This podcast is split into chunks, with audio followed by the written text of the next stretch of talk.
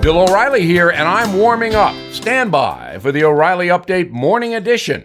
But first, everything is expensive these days, you know that.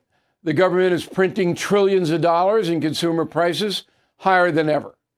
If the government continues its printing and spending, the dollar could continue its free fall and lose its coveted role as the world reserve currency. Let's hope that doesn't happen. But there are a few things you can do right now.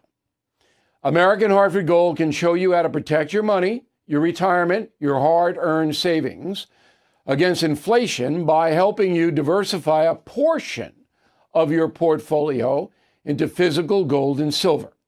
Start with a short phone call, and they can have physical gold and silver delivered right to your door or put inside your 401k or IRA. So please call or text them right now. Tell them Bill O'Reilly sent you. Call 877 444 GOLD, 877 444 GOLD, or text GOLD to 65532. Again, that's 877 444 GOLD, or text GOLD to 65532.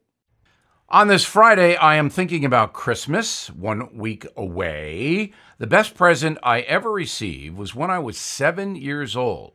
It was Fort Apache, complete with toy soldiers and Native Americans.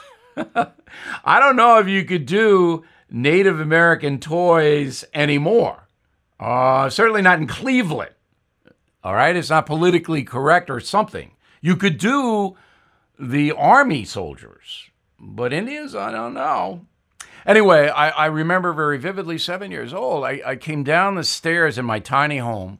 I, I had the upstairs bedroom uh, really early because I was excited about Santa, I believed at age seven. And I just sat on the stairs. I looked at the tree, and there was my Fort Apache all set up with the uh, soldiers on the inside and the Native American warriors on the outside. And it was just, I was thrilled.